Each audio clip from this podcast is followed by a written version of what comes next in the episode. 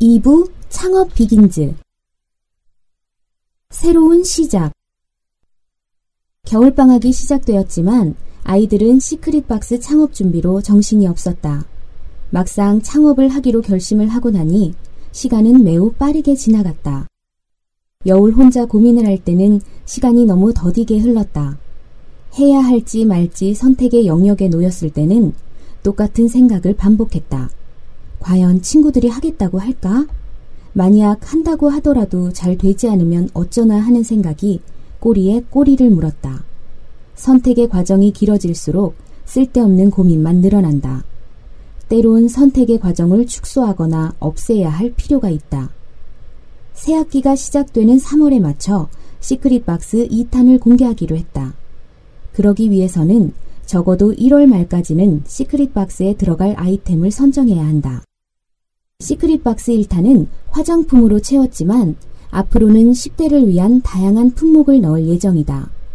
단발성이 아닌 지속적으로 사업을 하기 위해서는 새롭게 준비해야 할 게 많았다. 물품을 판매할 인터넷 쇼핑몰 사이트를 만들어야 하고 사업자 등록도 해야 했다. 쇼핑몰 홈페이지는 지후가 만들기로 했다. 오늘은 4명이 모여 세무서에 사업자 등록을 하러 가기로 했다. 사업자 등록증이 나와야 인터넷 쇼핑몰을 오픈할 때 필요한 통신 판매업 신고를 할 수 있다. 세무서에 도착한 아이들은 사업자 등록을 하러 왔다고 말했다. 학생 아니에요? 학생들이 직접 등록할 건가요? 안내를 해주는 여직원이 아이들을 위아래로 훑어보며 물었다. 네.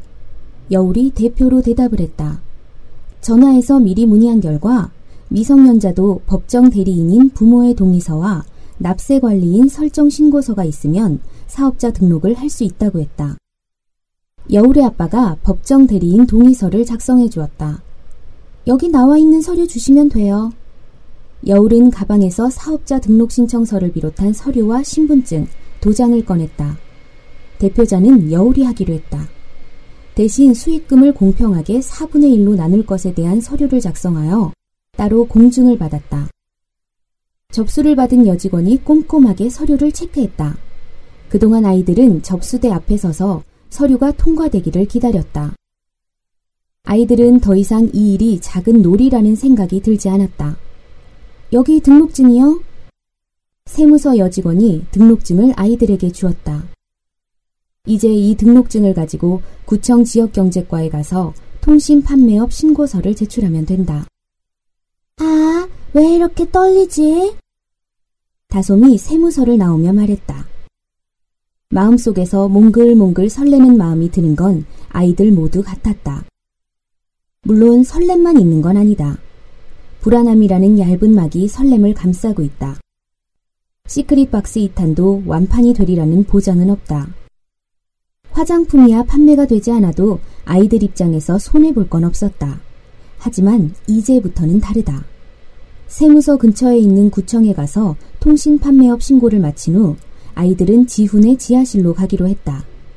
점심 먹을 때가 되었지만 바깥에서 사 먹으면 경비가 든다. 경비를 줄이기 위해서 되도록 식사는 집에서 해결하기로 했다. 지하실은 이제 제법 사무실 형태를 갖추었다. 처음 아이들이 여기에 모였을 때는 횡했다. 지훈의 집이 워낙 넓기도 했고 식구가 많지 않아 쌓아두는 물건이 없어 지하실이 제 용도를 하지 못했다. 하지만 이제는 아이들과 아이들이 가져다 놓은 물건들 때문에 지하실이 북적북적하다. 여울은 지하실을 계속 사용해도 되는가 싶어 선우 여사에게 괜찮은지 따로 물어봤다. 다행히 선우 여사는 지하실 공간을 마음껏 써도 된다며 허락해 주었다. 몇 차례 회의 끝에 시크릿 박스 판매 방식이 정해졌다. 시크릿 박스를 매월 판매하기로 결정했다. 월간지를 받아보는 것처럼 신청 고객들은 시크릿 박스를 매월 받아볼 수 있다. 격월간으로 할까 하는 의견도 있었지만 두 달에 한 번 받아보는 것보다 매월 받는 게 더 좋다는 쪽으로 의견이 모아졌다. 대신 가격을 19,900원에서 9,900원으로 낮춰 가격적인 부담을 줄이기로 했다. 매월 따로 주문할 수도 있고 3개월, 6개월 단위로 신청할 수도 있다. 6개월 이상 신청 고객은 배송료를 따로 받지 않아 차별성을 두기로 했다. 사이트 열기 전에 지속적으로 인터넷 카페에 광고를 하자. 본격적인 판매가 시작되기 2주 전에 인터넷 쇼핑몰 사이트를 열기로 했다. 그 전까지는 지난번 시크릿 박스를 판매했던 인터넷 카페를 통해 시크릿 박스를 홍보할 예정이다. 쇼핑몰 홍보는 다솜이 담당하기로 했다. 지난번에는 역할을 분담하지 않았지만 새롭게 시작하는 시크릿 박스는 다 같이 해야 하는 제품 기획을 제외한 분야의 담당 파트를 나누었다. 다솜이 홍보를, 유주는 디자인을, 지후는 홈페이지 관리 등 경영 지원을, 여울은 전체를 총괄하는 업무를 맡기로 했다. 아무래도 책임을 지고 담당하는 분야가 있어야 효율적일 것이다. 시크릿 박스에 들어갈 아이템을 10대한테 직접 설문조사하는 건 어떨까? 시크릿 박스 홍보도 할 겸 말이야. 여울이 의견을 내놓자 유준이 괜찮은 아이디어 같다고 했다. 시크릿 박스 콘셉이 10대가 만든 10대를 위한 선물 상자잖아. 10대들의 의견에 귀를 기울이는 모습을 보여줄 필요가 있어. 그래, 우리가 팔려는 것은 상품이 아니라 문화야. 지우는 몇 차례 이 말을 강조했다. 10대들이 아이돌에 열광하고 팬덤을 만드는 건 사실 그 문화를 사는 거잖아. 지우는 요즘 가장 인기 있는 아이돌 그룹의 팬덤을 예로 들며 설명했다. 아이돌의 팬이 수동적인 것처럼 보이지만 실은 팬클럽이야말로 매우 주체적이다. 팬들은 팬클럽이라는 조직을 만들어 멤버십을 발행하고 조직을 공고히 할 수 있는 자기들만의 문화를 만든다. 팬클럽 규칙이라든가 응원 방식 등등 각각의 팬클럽마다 특색이 있다. 팬들은 자발적으로 스타를 위한 선물 비용을 모으고 다른 팬클럽과의 차별성을 두기 위한 선물 목록을 고민한다. 과도한 조공 문화가 비판받자 스타의 이름으로 불우이웃을 돕거나 봉사하는 일을 했다. 한 아이돌의 팬이 된다는 것은 그 아이돌을 좋아하는 문화 속으로 편입되는 것이나 마찬가지다. 그렇기에 팬이 아닌 입장에서 보면 쉽게 이해할 수 없지만 그 문화에 빠진다면 규범이자 생활이 된다. 10대 소비자를 단순 소비자가 아닌 시크릿 박스의 주체로 만드는 방안에 대한 의견이 오갔다. 홍보 담당 다솜이 아이들의 의견을 노트북에 받아 적었다. 회의를 할 때마다 모든 회의록을 녹취하는 동시에 기록한다. 아이디어를 무심코 지나치지 않기 위해서다. 회의록은 아이들이 공유하기 위해 만든 비공개 인터넷 카페에 올려두었다. 나중에 회의록을 보면서 자신의 생각을 정리하거나 거기에서 새로운 아이디어를 얻을 수도 있다. 그럼 내가 인터넷 카페에 설문글 올릴게. 설문에 참여한 사람들을 추첨해 선물을 주는 거야. 시크릿 박스를 선물로 줘도 괜찮고. 다솜이 세상에 공짜는 없다며 반드시 선물을 줘야 한다고 말했다. 다솜이 조사를 위해 살펴보니 고객에게 설문을 요청하며 그냥 넘어가는 회사는 없었다. 아이들은 시크릿 박스 오픈 준비를 하면서 인터넷 쇼핑몰 창업과 관련된 자료를 계속 찾아가며 공부하고 있다. 예전에는 무심코 넘어갔던 인터넷 사이트 이벤트라든가 배너 광고를 유심히 본다. 무엇을 보든지 왜? 라는 질문을 했다. 저 광고는 왜 저렇게 만들었지? 이 상품은 왜 이런 구성이지? 등등 자연스레 왜가 따라붙었다. 오늘 회의 여기까지 하면 안 될까? 나 학원 갈 시간이야. 다솜이 노트북 키보드에서 손을 떼며 말했다. 겨울방학 동안 다솜은 6시부터 10시까지 학원을 다닌다. 방학 동안 인문계 학생들이 오전과 오후에는 학교에서 보충 수업과 자율학습을 하기에 학원 시작은 저녁 시간부터다. 내가 데려다 줄까? 아, 아니야. 유준이 넌 정리하고 와. 그럼 나 먼저 갈게. 미안. 다솜이 급하게 가방을 챙겨 지하실 문을 열고 나갔다. 조금 일찍 나갔어야 했지만 회의가 끝나지 않아 먼저 일어설 수 없었다. 다솜이 가고 난 후 여울과 유준도 집에 갈 준비를 했다. 책상 위에 어질러진 책과 연습장, 펜을 정리하는데 지우가 상의할 게 있다고 말했다. 우리 회계는 어떻게 해? 이것도 우리 넷 중에 한 명이 해야 해? 여울은 자신이 회계 업무를 보겠다고 했다. 야, 너 계산 잘 못하잖아. 지난번 결산할 때도 여울은 몇 차례나 틀려서 끙끙대며 간신히 계산을 했다. 그럼 나 아니면 누가 하냐? 니들도 다 계산하는 거 싫어하잖아. 여울의 말에 지후도 유준도 뭐라고 대답을 하지 않았다. 비록 이 자리에 다솜은 없었지만 다솜도 이들과 같은 행동을 취했을 거다. 그럼 회계 업무는 아예 다른 사람한테 맡길까? 우리 학교 세무회계과 애들한테 부탁해보자. 걔네는 전공이니까 우리보다 나을 거야. 글쎄, 이거 시간도 많이 걸리는데 같이 하겠다는 애가 있을까? 일주일에 네 번 이상 모여 반나절 이상씩 회의를 했다. 그나마 지금은 방학이라 괜찮지만 계약을 하면 시간 내기가 쉽지 않을 거다. 회계 보는 사람은 모든 회의에 다 참여할 필요는 없어. 계산하는 것만 봐주면 돼. 지우의 말을 듣고 보니 회계 업무는 독립적으로 이루어져도 된다. 당장은 회계를 하지 않아도 되지만 아이템 선정 회의가 끝나고 물품을 사기 시작할 때부터는 회계 처리가 필요하다. 그럼 회계 볼 사람을 따로 알아보자. 여울은 세무회계과에 부탁할 만한 친구가 누가 있을까 떠올렸지만 딱히 마땅한 사람이 없었다. 맞다! 너희 누나 있잖아! 세무회계과 탑이자 유비고의 독보적인 1등 맹유선이 있다. 여울은 유준의 쌍둥이 누나인 유선에게 부탁을 해보자고 했다. 그래, 맹유선이면 믿고 맡길 수 있지. 지후도 거들고 나섰다. 지후는 유선과 중학교 때 같은 반인 적이 있어 유선을 알았다. 서지우, 너 우리 누나 성격 알잖아. 안 돼. 유준이가 인상을 쓴 채 고개를 절레절레 저었다. 어떻게 안 될까? 여울은 형제 찬스를 쓰라고 했다. 여울은 여랑이 미운 말을 골라 해 사이가 나쁠 때도 언니라는 한마디에 금세 녹아 여랑의 부탁을 들어주었다. 아마 힘들 거야. 자기 시간 뺏기는 거 엄청 싫어해. 동생이고 뭐고 도와줄 리가 없어. 하긴 그렇겠다. 지우도 중학생 때의 유선을 떠올리고는 곧바로 유준의 말에 수긍했다. 뭐 한번 물어보긴 할게. 기대는 하지 마. 정리를 끝낸 후 여울과 유준은 지훈의 집에서 나왔다. 후, 피곤하다. 그치? 음, 근데 너 방학 때 이렇게 지내도 괜찮아? 여울이 알고 있기로 유준도 다솜처럼 대학 진학 희망자다. 대학에 가려는 아이들은 방학에 주로 학원에 다녔다. 괜찮아. 어차피 미술학원 다닐 형편도 안 되니까. 여울은 더 이상 유준에게 물어보지 않았다. 유준이 가정 형편에 대해 자세히 말한 적은 없지만 얼핏 유준이 이야기하는 걸 추려보면 유준이네 집 사정이 좋지 않은 듯했다. 그래도 이렇게 매일 뭔가를 한다는 게 좋아. 나 중학생 때까지만 하더라도 방학에 노는 게 너무 좋았거든. 그런데 고등학교 들어오고부터는 아니더라. 방학엔 노는 게 맞는데도 방학에 노는 고등학생이 없잖아. 지난 여름방학 때는 계약하기만 손꼽아 기다렸다? 웃기지? 여울은 자신도 유준과 비슷한 감정을 느꼈다고 말했다. 여름방학 때 왠지 모르게 집에 있는 게 불편했다. 중학생인 여란이도 학원에 다닌다고 매일 나가는데 여울 혼자만 집에 있었다.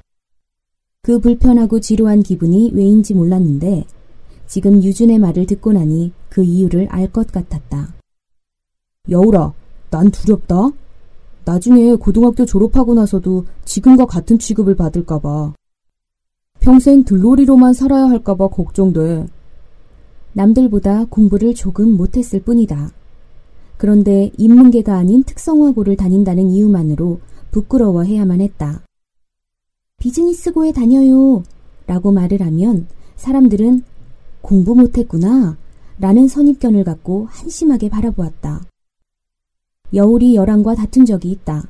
다툼 끝에 여랑은 공부 못해서 비즈니스고에 간 주제에 라고 말했다. 여랑이 홧김에 말한 건 알지만 그 말은 두고두고 여울에게 상처가 되었다. 운동을 못하거나 요리를 못하면 부끄럽지 않은데 왜 공부를 못하면 부끄러워해야 하는지 모르겠다. 지금 등수가 나중에 사회에 나가서도 그대로일까? 뭐 공부 잘하면 나중에 할 수 있는 일이 많긴 할 거야. 여울이 씁쓸하게 말했다. 여란이 등순이 계급이니 뭐니 이야기를 할 때는 어린애가 벌써부터 왜 저런 생각을 하나 싶었지만 여울도 어느 정도는 여랑의 생각에 동의했다. 어쩌면 현실을 눈 감고 모르는 척하는 자신보다 세상 물정을 잘 아는 여랑이 더 철이 들었는지 모른다. 공부, 공부, 공부. 아, 지겹다, 정말. 왜 다들 공부만 잘하라고 하는 거야? 모두 다 똑같은 옷을 입으라고 강요하는 것 같아. 하... 유준이 한숨을 푹 내쉬며 말했다. 어렸을 적부터 공부를 잘한 적도 없었고 별로 관심도 없었지만 공부는 늘 스트레스였다. 시험 때가 되거나 성적이 나오는 날은 주눅이 들거나 눈치가 보였다. 그건 여울도 마찬가지다. 학교에서는 성적으로 학생을 평가했고 졸업 후에도 여전히 그 평가가 유효하다는 이야기를 들으면 답답하기만 하다. 왜 공부를 잘해야 하는 걸까? 잘하고 싶은 사람만 잘하면 되는 거 아니야? 돈 때문이지 뭐. 대학이 4년제냐 2년제냐에 따라 연봉이 달라지잖아. 대졸 고졸도 차이가 나고. 유주는 반드시 대학에 갈 거라고 했다. 사촌 형이 고졸로 자동차 부품 회사에 입사했는데 똑같은 일을 하는 대졸 사원과 연봉이 두 배 가까이 차이 난다고 했다. 유준아, 난 중학생 때까지만 하더라도 빨리 어른이 되고 싶었어. 어른이 되면 내 마음대로 다 할 수 있을 것 같았거든. 그런데 요즘엔 어른 되는 게 별로 기대가 안 돼. 가끔은 어른이 되지 않았으면 좋겠다는 생각을 해. 언젠가 엄마가 여울에게 그런 말을 했다. 나이가 들게 되면 최선을 바라는 게 아니라 최악만을 피하며 산다고. 어렴풋이 여울은 엄마가 왜 그런 말을 했는지 알 것도 같았다.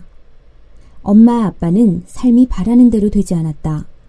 이사할 때마다 집은 점점 좁아졌고 엄마 아빠의 나이가 들어갈수록 할 수 있는 일은 줄어들었다. 난 어릴 때부터 어른이 되고 싶지 않았어. 유준이 읍조리듯 말했다. 유준은 항상 힘들게 일하는 부모님을 보며 어른이 되지 않은 채 살면 참 좋겠다는 생각을 했다. 그래서 내 키가 안 컸나 봐. 내가 피터팬을 꿈꿔서. 유준이 장난스럽게 웃으며 말했다. 유준과 여울은 각자의 부모님에 대해 생각해 봤다. 아이들이 가장 가까이에서 볼 수 있는 미래의 거울은 바로 부모다. 멘토를 만들고 유명한 위인의 위인전을 아무리 많이 읽고 자라더라도 현실 속에서 삶의 기준은 부모다. 지금의 부모 세대가 난 부모님처럼 살지 않을 거야 라는 생각을 가졌다면 지금 아이들은 부모처럼도 살지 못할까봐 걱정을 한다.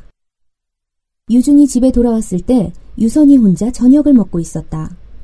유준은 밥 한 그릇을 퍼 유선 앞자리에 앉았다. 아침에 먹은 된장찌개와 밑반찬 그대로였다. 엄마와 아빠는 저녁 이사가 있어 늦는다고 했다.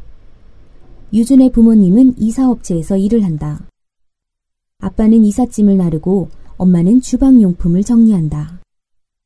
유준과 유선이 초등학교에 입학한 이후에 엄마도 아빠를 따라 함께 이삿짐 센터에 나가기 시작했다. 유준은 밥을 먹으면서 유선의 눈치를 살폈다. 유선은 유준에게 눈길 한번 주지 않고 밥만 먹었다. 평소와 다름없이 주방 분위기는 썰렁하다. 남들은 유준과 유선이 쌍둥이라 친할 거라 생각하지만 성별이 다르기도 했거니와 어렸을 때부터 둘은 달라도 너무 달랐다. 유선은 초등학교 1학년 때부터 누가 시키지 않아도 집에 오면 숙제부터 했다. 반면에 유준은 집에 오자마자 가방을 벗어 던지고 바깥에 나가 친구들과 놀았다. 그렇게 숙제를 완전히 잊고 있다가 다음날 학교에 도착해서야 숙제를 떠올렸다. 유선은 학원 한 번 다니지 않고도 공부를 잘했고 유주는 그렇지 않았다. 그렇기에 유선이 유비고에 진학한다고 했을 때 부모님과 유주는 적잖이 놀랐다. 유선이라면 인문계 고등학교에 진학하여 서울 상위권 대학에 충분히 진학할 수 있을 거였다. 하지만 유선은 대학에 가지 않겠다고 했다.